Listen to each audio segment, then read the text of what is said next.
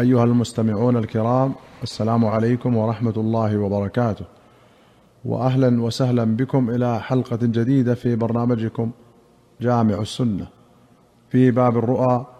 أخرج مسلم رحمه الله عن جابر بن عبد الله رضي الله عنهما أن رسول الله صلى الله عليه وسلم قال: من رآني في النوم فقد رآني، فإنه لا ينبغي للشيطان أن يتمثل في صورتي، وفي رواية أن يتشبه بي.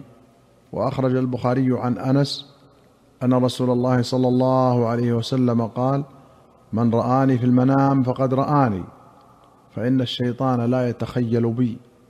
وأخرج البخاري عن أبي سعيد أن رسول الله صلى الله عليه وسلم قال: من رآني فقد رأى الحق، فإن الشيطان لا يتكونني لا يتكونني أي لا يكون في صورتي.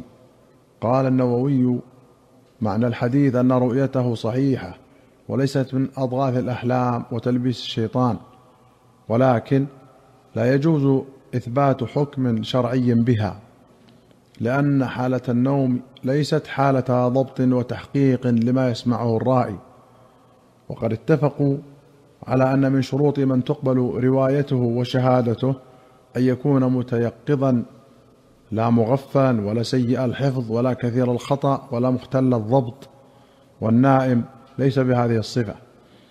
وأخرج البخاري ومسلم رحمهما الله عن ابن عمر رضي الله عنهما قال: لا والله ما قال النبي صلى الله عليه وسلم لعيسى أحمر، ولكن قال: بينما أنا نائم أطوف بالبيت فإذا رجل آدم سبط الشعر يهادى بين رجلين ينطف رأسه ماء أو يهراق رأسه ماء، فقلت: من هذا؟ قالوا: ابن مريم. فذهبت ألتفت فإذا رجل أحمر جسيم جعد الرأس أعور عينه اليمنى كأن عينه اليمنى عنبة طافية، قلت: من هذا؟ قالوا: هذا الدجال. وأقرب الناس به شبها ابن قطن. وفي رواية قال: ذكر رسول الله صلى الله عليه وسلم يوما بين ظهراني الناس المسيح الدجال، فقال: إن الله تبارك وتعالى ليس بأعور، ألا إن المسيح الدجال أعور عين اليمنى كأن عينه عنبة طافية.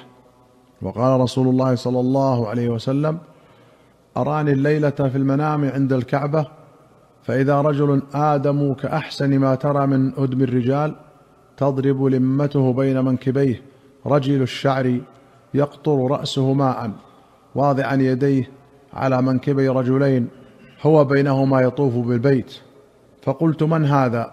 فقالوا: المسيح ابن مريم. ورأيت وراءه رجلا جعدا قططا أعور عين اليمنى كأشبه من رأيت من الناس بابن قطن، واضعا يديه على منكبي رجلين يطوف بالبيت، فقلت: من هذا؟ فقالوا: هذا المسيح الدجال. قوله عنبة طافية بياء أي بارزة، ولبعضهم بالهمز طافئة أي ذهب ضوءها. قال القاضي عياض: رويناه عن الأكثر بغير همز، وهو الذي صححه الجمهور، ومعناه أنها ناتئة نتوء حبة العنب من بين أخواتها. قال: وضبطه بعض الشيوخ بالهمز. وقد جاء في آخر أنه ممسوح العين مطموسة وليست حجراء ولا ناتئة، وهذه صفة حبة العنب إذا سال ماؤها. وقوله آدم يعني أبيض، والكلمة من الأضداد، وشعر رجل أي مرجل مسرح، وشعر قطط شديد الجعودة، وقيل حسن الجعودة. وابن قطن رجل من خزاعة هلك في الجاهلية، أمه هالة أخت خديجة بنت خويلد رضي الله عنهما.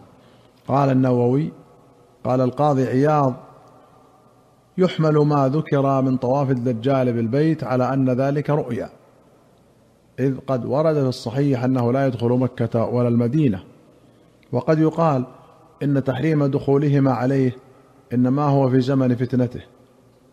وأخرج البخاري ومسلم رحمهما الله عن ابن عباس رضي الله عنهما قال: قدم مسيلمة الكذاب على عهد رسول الله صلى الله عليه وسلم المدينة فجعل يقول: إن جعل لي محمد الأمر من بعده تبعته. وقدم المدينة في بشر كثير من قومه، فأقبل إليه رسول الله صلى الله عليه وسلم ومعه ثابت بن قيس بن شماس، وهو الذي يقال له خطيب رسول الله صلى الله عليه وسلم. وفي يد رسول الله صلى الله عليه وسلم قطعة جريد، حتى وقف على مسيلمة في أصحابه فقال: لو سألتني هذه القطعة ما أعطيتكها، ولن تعدو أمر الله فيك، ولئن أدبرت ليعقرنك الله، وإني لأراك الذي أريت فيما أريت، وهذا ثابت يجيبك عني. ثم انصرف عنه. قال ابن عباس: فسألت عن قول رسول الله صلى الله عليه وسلم: إنك الذي أريت فيه ما أريت، فأخبرني أبو هريرة أن رسول الله صلى الله عليه وسلم قال: بينما أنا نائم رأيت في يدي سوارين من ذهب، فأهمني شأنهما، فأوحي إلي أن انفخهما، فنفختهما فطارا، فأولتهما كذابين يخرجان من بعدي. قال عبيد الله: فكان أحدهما العنسي صاحب صنعاء، والآخر مسيلمة صاحب اليمامة. وفي رواية: فأولتهما الكذابين اللذين أنا بينهما، صاحب صنعاء وصاحب اليمامة. قوله قطعة جريد: الجريد هو غصن النخل المجرد من ورقه. وقوله: ولن تعدو أمر الله فيك، هكذا عند البخاري، ووقع في جميع نسخ مسلم: ولن أتعدى أمر الله فيك. قال القاضي: هما صحيحان. وأخرج البخاري عن أبي رجاء عن سمرة بن جندب قال: كان رسول الله صلى الله عليه وسلم مما يكثر أن يقول لأصحابه: هل رأى أحد منكم رؤيا؟ فيقص عليه من شاء الله أن يقص. وإنه قال ذات غداة: إنه أتاني الليلة آتيان، وإنهما قالا لي: انطلق، وإن انطلقت معهما إلى الأرض المقدسة، وإن أتينا على رجل مضطجع، وإذا آخر قائم عليه بصخرة، وإذا هو يهوي بالصخرة لرأسه، فيثلغ رأسه، فيتدهده الحجر هاهنا، فيتبع الحجر فيأخذه، فلا يرجع إليه حتى يصح رأسه كما كان، ثم يعود عليه فيفعل به مثل ما فعل المرة الأولى. قلت لهما: سبحان الله، ما هذان؟ قالا لي: انطلق انطلق. فانطلقنا، فأتينا على رجل مستلق لقفاه، وإذا آخر قائم عليه بكلوب من حديد، وإذا هو يأتي أحد شقي وجهه فيشرشر شدقه إلى قفاه، ومنخره إلى قفاه، وعينه إلى قفاه. قال: وربما قال أبو رجاء: فيشق.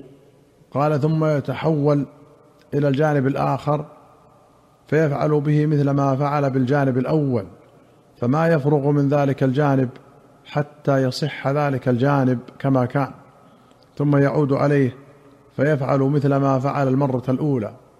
قلت: سبحان الله، ما هذان؟ قال لي: انطلق انطلق. فانطلقنا، فأتينا على مثل التنور.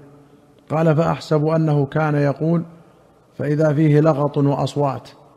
قال: فاطلعنا فيه، فإذا فيه رجال ونساء عراه، وإذا هم يأتيهم لهب من أسفل منهم، فإذا أتاهم ذلك اللهب ضوضوا.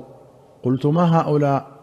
وفي رواية: فانطلقنا إلى ثقب مثل التنور، أعلاه ضيق وأسفله واسع، تتوقد تحته نار، فإذا ارتقت ارتفعوا حتى كادوا أن يخرجوا، وإذا خمدت رجعوا فيها، وفيها رجال ونساء عراة.